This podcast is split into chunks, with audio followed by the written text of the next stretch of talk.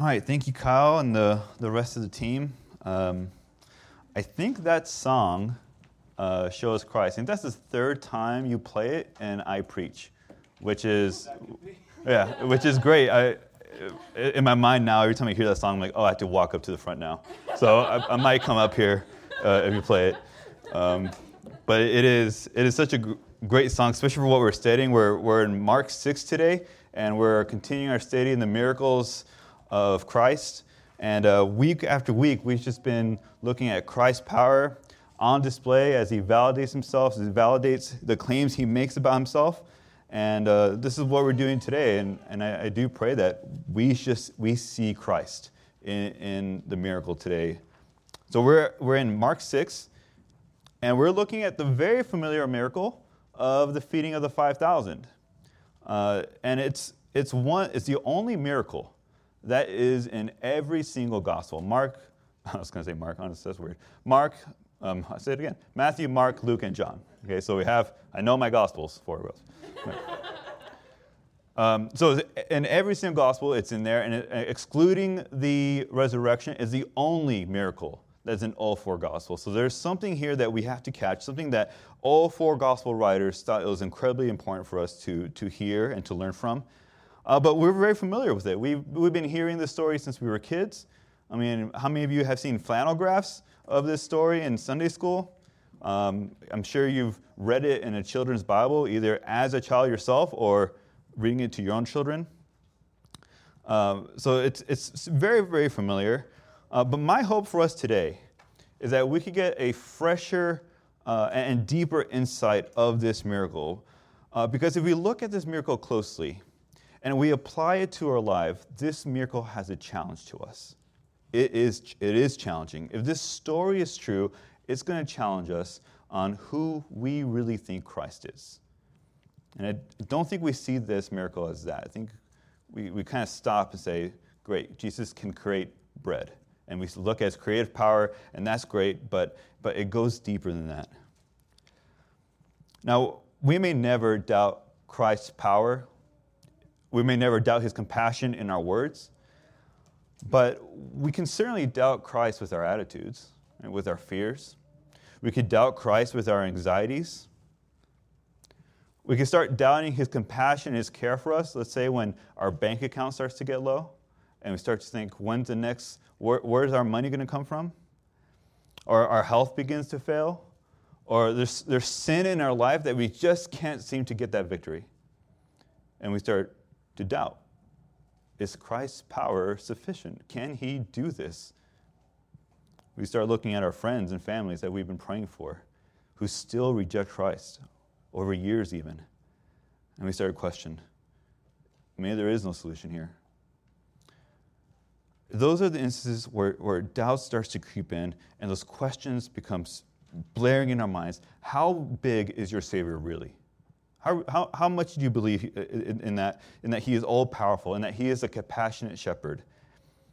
And when we look at the feeding of the 5,000, this is what we're faced with, where Christ comes up to us and reveals Himself as that compassionate and, and as that powerful shepherd. And it does this in a way where it emphasizes that we cannot do it in this story, we're looking at Mark 6. In that story, it's just going to be so obvious that if we're left to our own devices, our own resources, we are going to fail and we have to rest on Christ. We have to rest that He is compassionate and that He is powerful to provide. So, this is the truth that we need to hang on to, and this is the truth that we can never let go. No matter how difficult the problem seems, no matter how impossible it looks, at, it looks like, we cannot let go of this promise, of this fact that we have a compassionate and powerful, powerful shepherd. And I, my hope is that all of us see that more clearly today as we go into our text. So we are in Mark 6. I'll start reading from verse 30. So please read along with me in your Bibles. We're in Mark 6, verse 30. The apostles gathered together with Jesus, and they reported to him all that they had done and taught. And he said to them, Come away by yourselves to a secluded place and rest for a while. for there were many people coming and going, and they did not even have time to eat. They went away on, in the boat to a secluded place by themselves. The people saw them going, and many recognized them and ran together, uh, ran there together on foot from all the cities, and got there ahead of them. When Jesus went ashore, he saw a large crowd, and he felt compassion for them, because they were like sheep without a shepherd. And he began to teach them many things. When it was already quite late, his disciples came to him and said, This place is desolate, and it is already quite, uh, quite late. Send them away so that we may go into the surrounding countryside and villages, or so that they may go into the surrounding countryside and villages and buy themselves something to eat. But he answered them, You give them something to eat. And they said to him, Shall we go and spend 200 denarii on bread and give them something to eat? And he said to them, How many loaves do you have? Go look. And when they found out, they said, Five and two fish. And he commanded them all to sit down by groups on the green grass. They sat down in groups of hundreds and of fifties. He took the five loaves and the two fish, and looking up toward heaven, he blessed the food, broke the loaves, and he kept giving them to the disciples to set before them. And he divided up the two fish among them all. They all ate and were satisfied and they picked up 12 full baskets of the broken pieces and also the fish. There were 5,000 men who ate the loaves. Pray with me. Father, we open up our Bibles today and look at this, uh, this familiar miracle of you providing these, these 5,000 men plus others uh, food. Father, I pray that as we dive into this, that we would just see how compassionate you really are, how powerful you, you really are. That we will see that there is no problem that is too big for you. Lord, help us to see that we have a big Savior and that no other problem could, could thwart your purposes. Be with us today as we read your word, as we study your word. In Jesus' name, amen. All right, so what we're going to look at in this passage, in this passage as we study, we're going to look at three things. Three, um, yeah, three things I want to focus on. The first is the shepherd's compassion. So the shepherd's compassion, we'll, we'll look at that verses 33 through 34. Then we're going to look at the shepherd's challenge, 35 through 37. So verses 35 to 37, this is uh, the shepherd's challenge. And then finally, the shepherd's power, 30 through 44. So we have the shepherd's compassion, the shepherd's challenge and the shepherd's power. And again, my, my hope is that as we start to look at these things, as, as these things, as we dive into it, that we see the Savior more clearly. That he becomes our passionate shepherd, our powerful provider. Uh, but before we could look at those passages, uh, or at our passage, we, we got to understand the context here. And that's what verse 30 through 32 does. 30 32 gives us our setting, gives us what we're looking at. And when we read verses 30, we see that, uh, that the apostles just has, have come back from their trip. So earlier in the, in the book of Mark, Jesus has just sent out the disciples. They went out and they went out to, to preach, they went out to, um, to heal, to cast out demons, uh, and, and they were proclaiming the gospel. And they have just come back from, from that short term mission trip. It was probably about, uh, about four months to a year that they were gone from Christ. So they come back, and at the same time they come back, we read in verse 31 that there were many people coming and going. They're there in the midst of the swarming crowd. And verse 31 says that they didn't even have time to eat. So Jesus and the disciples, they're surrounded by this crowd. They have nothing to eat. They're constantly doing ministry. And we want to ask, well, where did that crowd come from? And John fills us in here. So uh, I love Mark. Mark is uh, very succinct, very straightforward, saying this happened, this happened, this happened. But, it, but in do that, he kind of jumps over a lot of details, but we have the other gospels kind of fill that in. It's called harmoni- harmonizing the gospels. And the Gospel of John tells us that this crowd, they were coming in and they were looking at Jesus because he was doing signs. These were sign seekers. They wanted to follow Jesus, not so much because of what he was saying or because who he is, but because of the miracles he was performing. And so they were just going there for a show. There was an attraction there. Um, and, and I'm sure it was a, an attraction, right? If you see someone suddenly sick and they're not sick, or someone has a withered hand and suddenly they don't have a withered hand anymore, that is interesting, right? And so we, we start to see this crowd following Jesus because they're, they're doing the signs. And I could just imagine Jesus being surrounded by all these people, all of them asking to heal, some of them just wanting him to heal so they could see something, so they could see a, a show. And then here comes the disciples coming back, and they are just spent. Right? And I think at this point in time, the disciples are they're, they're pretty low on energy, right? If you ever come back from a trip, the first day you come back, right, it's not like you're ready to go to Disneyland or, or go out, right? You want to stay home and kind of adjust to, to just being back. So here comes the disciples coming back from their four month to year uh, trip. And Jesus is just looking at them and says, Oh, you know what? We, we got to take a break here. And so this is what he tells them in verse 31. He said to them, Come away by yourselves to a secluded place and rest for a while. So Jesus is like, Hey, let's just, the 13 of us, let's just get out of here. Let's get on that boat. We're going to go to a place that's secluded, a place that's uninhabited, a place that's isolated, away from everybody, and let's just rest.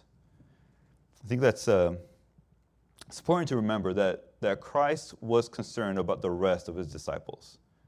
Right? We, when, we, when we see ministry and we see that there's need and that there's, um, yeah, the gospel needs to be proclaimed, there's always an action there. But, but Christ looked at his disciples like, this is a time for rest. You guys need rest.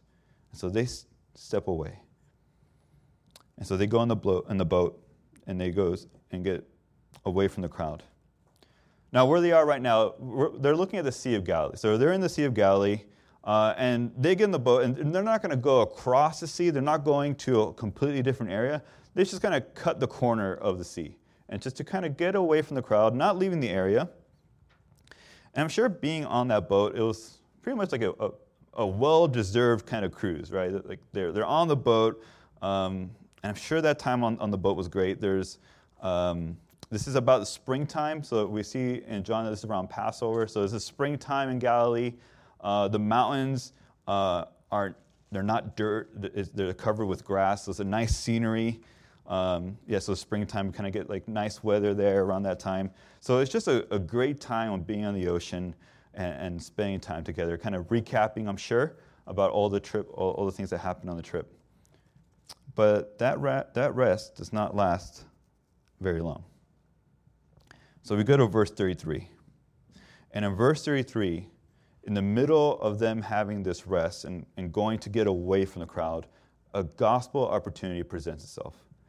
And this gospel, opportunity allows us to see this great compassion that Christ has uh, on, on full display. So let's look at verse 33. This is where we start to see the shepherd's compassion. So we're going to look at the shepherd's compassion. Verse 33 The people saw them going the crowd, and many recognized them and ran there together on foot from all the cities and got there ahead of them. When Jesus went ashore, he saw a large crowd and he felt compassion for them. So Mark says they got off the, the they got off the boat and, and the crowd is there. Um, and again, what, what I want to do is look at a couple of gospels. So if we look at John, the Gospel of John says that when they got off the boat, they went up to the mountain and the crowd approached Jesus while he was on the mountain.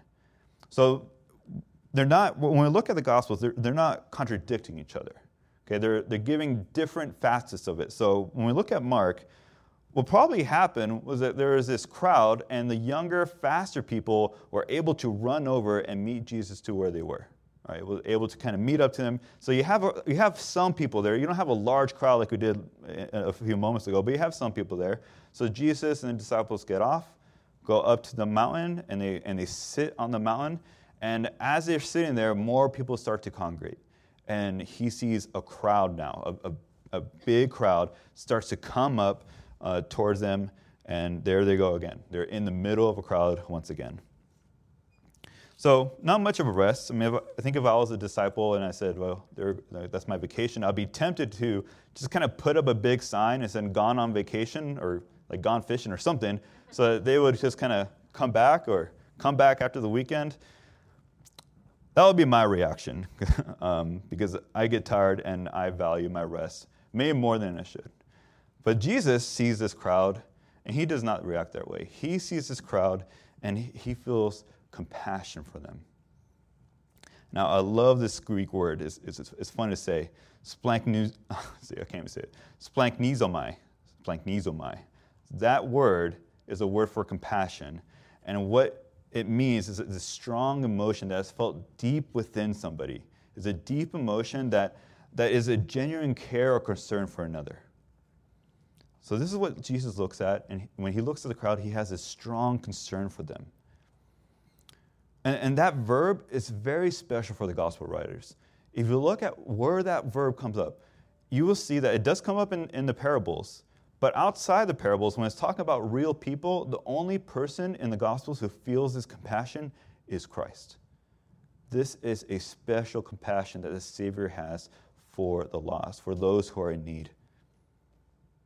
And I think we felt something like this before. I mean, when you, when you look at videos of, of kids who are, who are uh, in a state of starvation, when you look at kids who are in danger, or even let's say something more commonplace. If, if you're, um, it's kind of funny, this is the second time I mentioned Disneyland in my sermon. If you mention Disneyland, or if you go to Disneyland and you see a kid, uh, a little boy a little girl crying in the middle, there's no parents in sight, you know, we feel something for that. That's, that's sad. We want to go help them.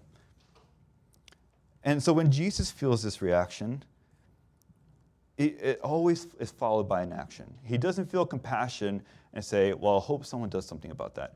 He knows that He's the answer. And He always follows it by action. A couple of examples I want to point you to. So you don't have to turn here, but in Luke 7, we have the widow who's weeping over her son. Her son is dead, her son is in the coffin, and she's weeping over it. The Lord sees, sees her and has compassion for her, and He acts. He goes in and raises her son from the dead. We see it in Mark 1. We have this untouchable leper. He approaches Jesus, and the leper says, If you are willing, you can make me clean. And Jesus has compassion, and he acts, and he cleanses the leper. And now we see that here. We see Jesus has this compassion for this crowd. But what about this crowd? Gives Jesus this compassion. What about, is, uh, about this crowd is driving this compassion for Jesus? And we read in verse 34, it says, He saw a large crowd and he felt compassion for them because, here's a reason, they were like sheep without a shepherd. Now, I know we hear a lot about sheep. If you listen to sermons, uh, a good amount, sheep come up. Um, it's a common theme in Scripture. And I was just, I was just um, there's a story that I came across about how important it is for sheep to have the shepherd. Uh, there is this, uh, th- these, these pastors, these, um, these shepherds in Istanbul, and they were watching their sheep. There's about uh, 1,500 sheep there, and it was in the morning, and the sheep are there grazing, and they, they take a, breast, a break, so they go inside, they have breakfast, and um, uh, if I use my imagination, it's just imagine them sitting inside having breakfast and hearing this bah. They look outside and they see all these sheep following each other off this cliff. So they just keep going and going and going. This is this is 1,500 sheep. And so I was reading the story. I'm like, did this actually happen? And I found it on like reputable sites. So, this is not like a little story that you know pastors pass around or anything like that. Um, so I, I, found this on like I think Fox News had it and a couple other places had it. Uh, so they, they start to fall follow 1,500 sheep, and, and 450 of the sheep die. The rest of them survive. So if you think about the percentage, uh, that is kind of uh, that's a I think that's a pretty good percentage of falling, sheep falling off the cliff. And there was this one line that kind of just got to me. Um, this, I, I, wrote this line from the article. It says, Those who jumped later, those sheep who jumped later, were saved as the pile got higher and the fall more cushioned. so, I guess, you know, they're just falling and a whole bunch of sweaters are there to catch them.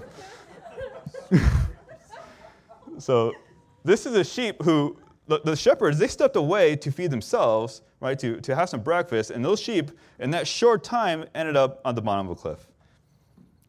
I think this just shows you when, when Jesus is looking at the sheep without shepherd, how important it is for sheep to have leaders. Right? Sheep need leaders, they need shepherds. Because without them, we see the, these tragic results. And how much more important is it when, when these sheep are the people of God? So Jesus looks at these people and he sees them without a shepherd. And we know that the religious leaders at that time were not shepherding them. They were not taking this group of people to greener pastures, right? They were encaging them with the legalistic rules and worth of laws. They were not shepherding. These are sheep without a shepherd. And that phrase itself is really important in the Old Testament. We see it time and time again in the Old Testament. And you don't have to turn there, but Ezekiel 34, show you a couple things here. If you want to turn there, you can. Ezekiel 34 Ezekiel 34, we're talking about the restoration of Israel. So this, this hasn't happened yet. This is still in the future. Uh, but we do see that idea of, of the importance of sheep having the shepherd, of the people of God being shepherded. And so, chapter 34, verse 3, this is addressed to the shepherds of Israel. It says, You eat the fat and clothe yourself with the wool. You slaughter the fat sheep without feeding the flock. Those who are sickly you have not strengthened the diseased you have not healed, the broken you have not bound up, the scattered you have not brought back, nor have you sought for the lost.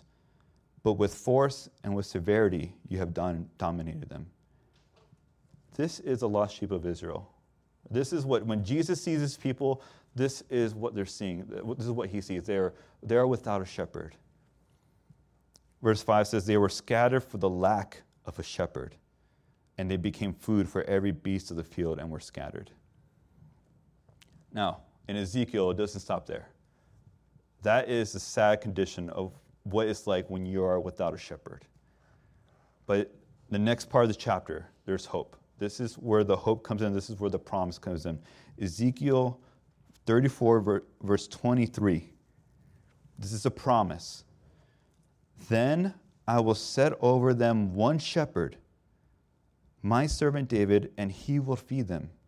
He will feed them himself and be their shepherd. And I, the Lord, will be their God, and my servant David will be the prince among them. I, the Lord, have spoken. So when Jesus, let's go, going back to Mark 6, so when Jesus is seeing this crowd, and he's seeing them that they don't have a shepherd, that they, have, they don't have anyone to lead them, no one to protect them, no one to feed them his compassion turns into action. So here's Jesus out there in the wilderness, surrounded by, by these people, these, these sheep without a shepherd. And he looks at it, and I could just imagine these words of Ezekiel running through his head, saying, My people are lost. And this great compassion comes out. There is this concern that Jesus has for their souls, for the souls of the lost people. So I don't want to go through this too fast through the compassion because this is a turning point in the story. Right? At, at this point, the, we know Jesus is going to do something because Jesus always acts when there's compassion. And what we're seeing here is that this is the heart that God has for his people, and this is the heart that Christ has for his people. He is the good shepherd who lays down his life for the sheep. This is who Jesus is. This is what the feeding of the 5,000 shows us that he is that good shepherd, he is that Messiah. So, what does he do? What is this result of this compassion? What is this action? Now, we know the feeding of the 5,000. We'll think, okay, so his compassion is feeding them, feeding them bread and fish. Well, look at the action. Back to verse 34. He felt compassion for them because they were like sheep without a shepherd, and he began to teach them many things. So he has, he has compassion. The reason for the compassion is because they're sheep without, uh, without a shepherd, and the result of his compassion is teaching them, teaching them many things. So he doesn't go to the, to the temporary satisfaction of the food. That's, that's not what the feeding of the 5,000 is about. Remember, we, we talked about this. Our, our pastor has said that when, when Christ does a miracle, is to validate the claims that he's making. The feeding of the 5,000 is to validate what he's doing now, that he, he is being their shepherd. And so he feeds them the, the Word of God. He gives them something that has eternal significance, not something that's going to be digested, that's going to satisfy for a short, mom, short moment, and then it's gone, then you're hungry again. He gives them e- eternal significance. Uh, uh, uh, he gives them the eternal bread. Luke tells us a little bit more. Luke says that he teaches the, that, he, that Jesus is teaching the kingdom of God. So there's, there's a subject. Now, anytime Jesus is teaching the kingdom of God, this is a subject of salvation. He's, he's teaching them repentance. So this is what the compassion of the shepherd looks like. He has gone away, taken his, his disciples for a break. He sees these people and he is moved to compassion, and his rest is not important anymore. The fact that he hasn't eaten, that's not important anymore. The need for the, to, for the gospel to be proclaimed and the need for him to minister to his sheep far outweighs his need for rest. So I think here's a challenge for us today. We need rest. We need to recharge. It's, it's, very, it's okay and necessary to, to, to step away from time to time. But we need to remember the needs of others. We need to remember that there are those who are hungry. Now, we need to remember that there are those who are hungry for physical food, and we need to give them food and the gospel. But how often are we surrounded by people who are spiritually hungry? You could be at Starbucks. There's someone right next to you getting food, and they are spiritually starving. They are lost without a shepherd. And so, are we willing to, to give up some rest? Guys, we have an eternity of rest. We're going to step into rest. Are we willing to sacrifice the rest that we have in this life so that we could proclaim truth and hope to those who need it? Well, this is what we see with our compassionate shepherd. He denies himself to shepherd the lost. And so we see the shepherd's compassion. Now, this, this story kind of takes a turn. The, the compassion that he has comes with a challenge to his disciples. So he's teaching these, this crowd, and look at, look at what the disciples are concerned about. Verse 35 When it was already quite late, his disciples came to him and said, This place is desolate and is already quite late. Send them away so that we may, or so that they may go into the surrounding countryside and villages and buy themselves something to eat. Now, this is a reasonable concern, right? They're out there in the middle of nowhere on purpose but they, now they have this crowd. Uh, we, we read in verse 44 that this is 5,000 men who have come to Jesus in the middle of nowhere. Uh, uh, Matthew is going to tell us that it's 5,000 men besides women and children. So that those numbers could really go up, right? It's 5,000 men. Let's say a woman, a woman for each man, so it's 10,000, and throw in some children, 15,000 possibly. You know, that might be on the high end, but you know, we still this is thousands, thousands of people.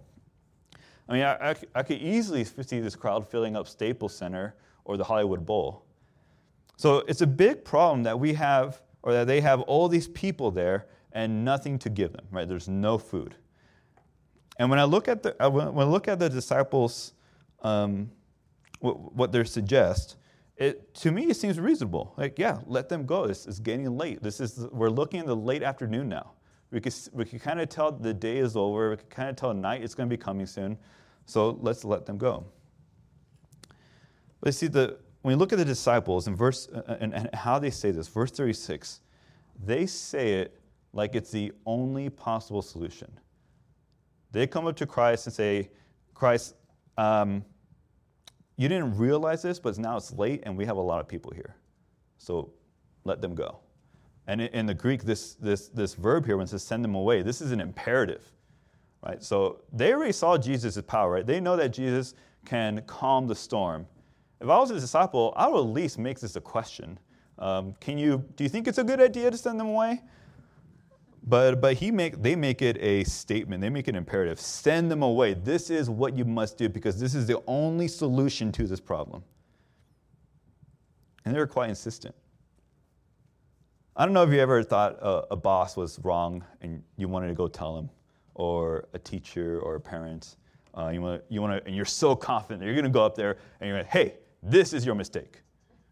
Um, if you don't know, I, am a teacher, uh, and I occasionally get students who want to point out my mistakes, which is fine. I make mistakes, so uh, that's, that's totally fine. So it's the way they do it, though, sometimes. They, they start walking up and they stand up, push themselves up, head up in the, in the air, come up towards me and say, Professor, mistake. I said, Okay, you're probably right. uh, let's take a look at it. So I tell them, Well, prove it. Show me that I made a mistake. Um, and so after some, some deliberation and talk and getting through some ego, uh, they eventually walk back down to their seats with their head down. Um, most of the time. All the time. So I just can't imagine the, the disciples saying, There is something wrong here. Here's what's wrong, Jesus. And Jesus just completely turns this around on them. Look at, look at verse 37. But he answered them, You give them something to eat. You give them something to eat. The, the, the, Greek is very emphatic. It's you do it. You guys are now responsible for feeding these people now. Like, man, that's the last time I ever told you to do something. man, what a response. There's no bakeries, no, no, you know, no, no stores nearby. Remember, they're in an isolated place for, on purpose. And, uh, John gives us a little bit more. John, turn, uh, John writes that Jesus turns to Philip and he says to Philip, Where should we buy bread? And I could just imagine Philip's confusion like, okay, you told me you give them something to eat, and you tell me where is their bread? Like, do you see like a food cart somewhere? Is there like a food truck in the back of these 5,000 people? like, what's going on? So we read that, that Jesus did this because he was testing Philip. Jesus already knew what he was going to do. He was teaching the disciples a lesson. He wanted them to know something. And sometimes the Lord has to do that to us. He needs to take us to a place of impossibility, right? And we could be so resistant, so oblivious to the power of God in our lives that He just has to sit us down and say, Look, you can't do anything here. There's nothing you could do. It has to be me. Now, if I was the disciples here, I'll probably do what they did and be like, okay, here's my task. I'm very task oriented. If, I, if just give me a job and I'm going to try my best to do it. So you give them some to eat, all right? Let me give them something to eat. But look at their response. It, the same thing. If even if I had the money, look look what they said. Shall we go and spend 200 denarii on bread and give them something to eat? In John, it says that, that, that's not, that, that the disciples say that's not even sufficient. So you could tell there's like a little bit of sarcasm here, like 200 denarii. Like, well, first of all, what is 200 denarii? One denarius is a uh, is a day's wage. So 200 of that, if you you know if you exclude um, uh, Saturdays and Sundays, or just Saturdays, um, they work Sundays. If you include Saturdays, that's about eight months of wages. Okay, so imagine that saving eight for eight months. You have all your money saved up for eight months and then now, okay, I'm to go buy these people food. But even that is not to work out. And the disciples are really just saying this because they want to show this, that's impossible for them to do it. They don't have 200 denarii. They just came back from their trip. And on the trip, Jesus told them, You can't take any money, you can't take any bread. So they just came back from the trip, and now they're faced with this impossibility 200 denarii. There goes the emergency fund. More than that, right? So this was not large. This, this is, they did not have sufficient means to do this. Now, there's something the disciples are still missing here, even, even in, in, in the response, it shows that they're missing something. There's something that the Lord wanted them to grasp. And whatever it is, is going to become an important issue later on. Look at, just go down to Mark uh, 6.52. So we're going to look at this next week. But Mark 6:52, Jesus walks on water. And at the bottom it says, For they had not gained any insight from the incident of loaves, but their heart was hardened. There's something missing here that they did not get. What they missed is seeing who Jesus really is. That he is the Son of God, that he is a God incarnate. We know in Colossians 1 for by him all things were created. All things were created through him and for him. He is before all things, and in him, in him all things hold together. What we're looking at here, this, this, this person that they're standing next to, he is the powerful creator. And because he is powerful and because he is compassionate, his blessings to his people will not be hindered. He will bless his people. And this is a challenge we face. Our challenge is do we see Christ as big as he is? Or do our problems dwarf our Christ? Is our Christ big enough? For the disciples, once the problem was too big for them, once they saw that they couldn't do it, they automatically assumed Jesus couldn't do it. That either he wasn't going to act or that he didn't have the power to act. But he is compassionate, so we know he's going to act. And he is powerful. And this is our next point the shepherd's power. So you saw that the shepherd is compassionate.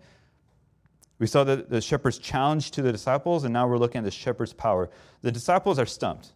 I mean, they say Jesus has told them to go, this is your problem, you give them something to eat, and they don't know what to do. And I could just picture Jesus saying, Okay, guys, if you can do it, who else?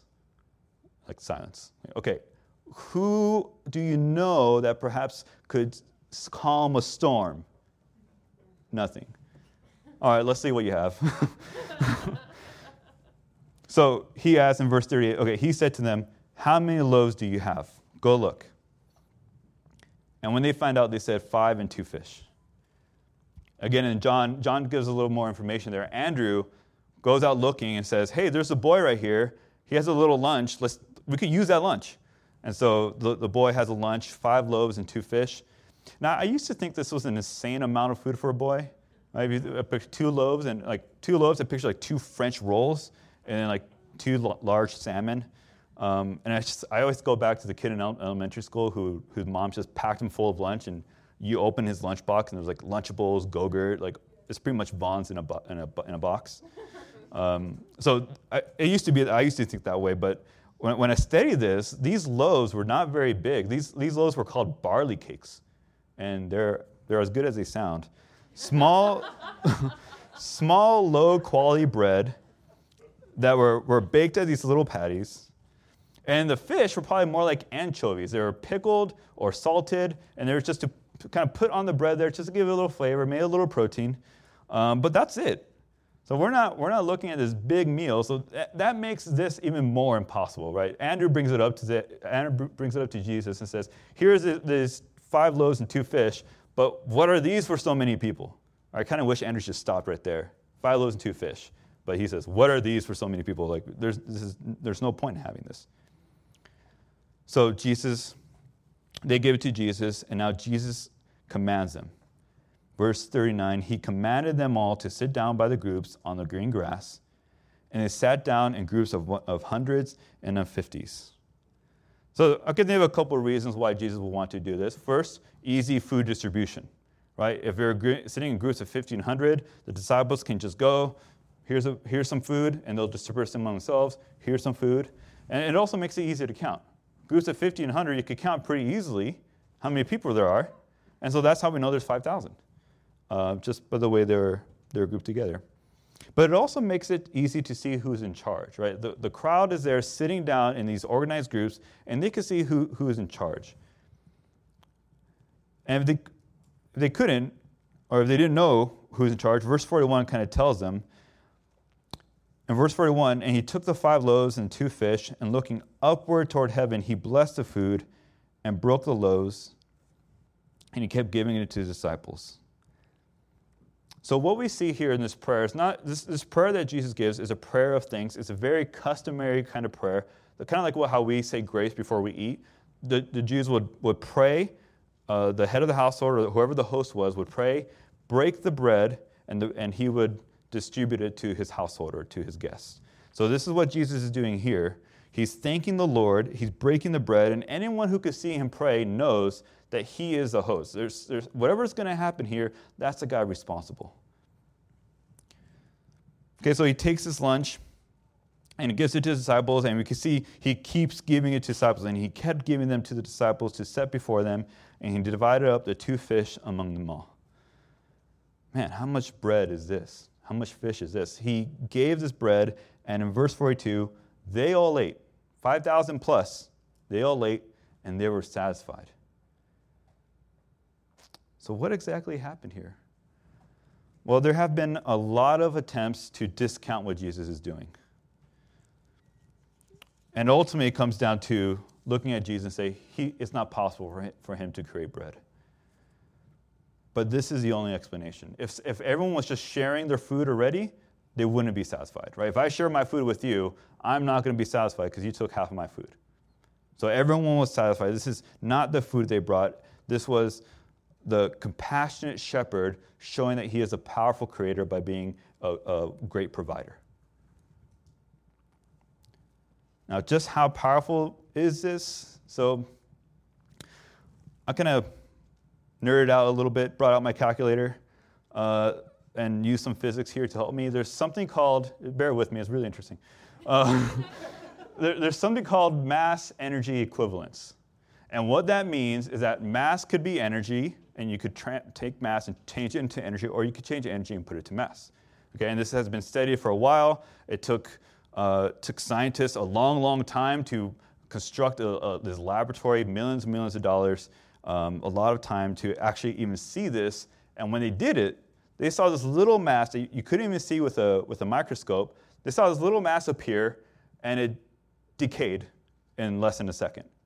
So all that effort, we're able to use, we were able to do that. And uh, so this is where we would use a E equals mc squared, probably one of the most well-known uh, physics, physics equations. So I took out my calculator, like, how much energy is this? How much energy would Jesus have to use to create these, this bread? So typed in my little calculator, put my glasses up. and one slice of bread would take as much energy as one megaton nuclear bomb. That's what we're doing. That's one slice of bread. That's like, you know, your wonder slices of bread, right? Jesus here did thousands and thousands of that. He's, he's just able to use, to make this energy himself. This is not like he, he used energy in the air, or he created it out of nothing, and now we have this bread. He uses this amazing power that he has to feed those lost sheep. What we're looking at here is a good shepherd. This is the good shepherd who gives who provides all the needs so that there is nothing lacking. This is a good shepherd who, who lays them down in green pastures, who provides food to the sheep in the wilderness. The feeding of the 5,000 points to Jesus as the Messiah, as the Savior. And it shows him to be our compassionate shepherd, our powerful provider. So, as I close this, I want to I'm going to give you two questions of application. Two questions. First question Is Jesus your shepherd, or are you a lost sheep? Now, to really understand this, you've got to understand the crowd here. Remember what I said about the crowd? They're following Jesus for the signs, they weren't following Jesus for, for what he was teaching. In fact, Jesus later on says that he is the bread of life. And, and when these crowd hear, hears that and sees that he's not performing anything anymore, they leave him. They wanted a comfortable life. They wanted to be entertained. They didn't want a shepherd. They did not want a savior. They give up the bread of life and they give up eternal life in doing so. What is it that you want today? Are you seeking after a comfortable life? Or if you're following Christ, if, if you're a follower of Christ, at least on the outside, why is it that you follow Christ? Is it because that in following Christ, you could sin and have no guilt? That's not really following Christ. Is it because that when you follow Christ, you have a community now, you have friends? Well, you're not following Christ then. You're seeking after something else. Or do you follow Christ out of obligation? It is something you just do. In that case, you're not seeking Christ. If you're not seeking Christ, then you are a lost sheep without hope and without purpose. But here comes the Good Shepherd. And the Good Shepherd offers you hope, He offers you life. His offer is that your sins can be forgiven before God because He died on the cross for you. He died so that you may live. This is the bread of life. My second question is Is Jesus bigger than your problems, or are your problems bigger than Jesus? So we saw that Christ is our compassionate shepherd. We saw that Christ is a powerful provider. And yet, what did the disciples walk away with? They did not walk away with a clear view of Christ. They were right there. they were receiving the bread that never touched the ground, the bread that God created Himself, that was probably the freshest bread you ever had. And they did not have a clear view of Christ. When we look at the disciple story and what, they went through, we clearly see that they are overwhelmed with the impossibility of the task, of the impossibility of the challenge, that, that they project their failures, that their, imp- their inabilities onto Christ. Essentially, what they're saying if it's impossible for us, then it's going to be impossible for Christ. And I would dare say that we do the same thing with our problems. There are some problems that we encounter that is just too impossible. And instead of going to Christ, we just sit back and say, nothing can be done. My solution didn't work, and that was the only solution. And what happens then? Fear begins to build. Doubt becomes to, begins to creep in. And when you're right up against that impossibility, we close our eyes and we miss out the grace that is there. It could be a couple things. It could be a lot of things. It could be finances, right? You're looking at your finances, bank accounts going down, wondering where the Lord going to provide with next. Not going to happen. Maybe it's marriage. Marriage is so broken beyond repair. Christ can't do it. Maybe it's your sin. Your sin just keeps gaining the victory, and Christ can't do it. Whatever it is, whatever the problem is, seems too big for us, we have to cling to the fact that we have a, a, a compassionate shepherd and a powerful provider. No problem is too big for Christ. If your problem is too big, then your Savior is too small. That's what it comes down to. Now, how does this look like in the midst of trial? We're going to see that next week. Next week, the disciples are going to go. They're going to be again in the middle of a lake. And we're going to see how this looks like in the, in the trial. But, but in the meantime, don't be like these disciples. Don't miss seeing Christ in this miracle, in this 5,000, the feeding of the 5,000. He shows himself to be our compassionate and powerful shepherd. Trust him, let him lead you. Let's pray. Father, I thank you, Lord, for this passage that we could look to it and we could clearly see your compassion, your heart for your people. That we could see your power is, is beyond compare. And Lord, who are we to, to doubt how you work in our problems? Lord, but we do know that you're all powerful, that you're all knowing, and that you love us. Lord, if it, if it wasn't for that combination, we would be so lost right now. But we could look to, to you, to our shepherd, and know that you care for us deeply, that you have compassion for us that you are a sympathetic high priest.